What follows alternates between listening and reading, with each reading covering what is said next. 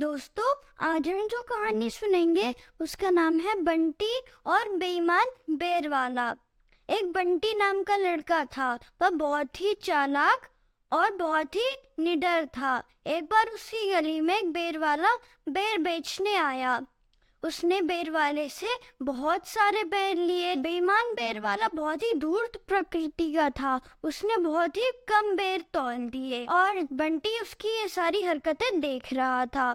उसने बेईमान बेर वाले से पूछा, अंकल, आपने कम बेर क्यों तोले हैं? धूर्त बेर वाले ने उसकी बात का बहुत ही सटीक जवाब देते हुए कहा, मैंने कम बेर इसलिए तोले हैं ताकि आपको ले जाने में आसानी हो। बंटी ने जल्दी से बेर वाले को पैसे दिए और अपनी घर, अपने घर की ओर भागा। बेर वाले ने पैसे गिने तो उसने कहा, बंटी से अरे, पैसे तो कम दिए आपने।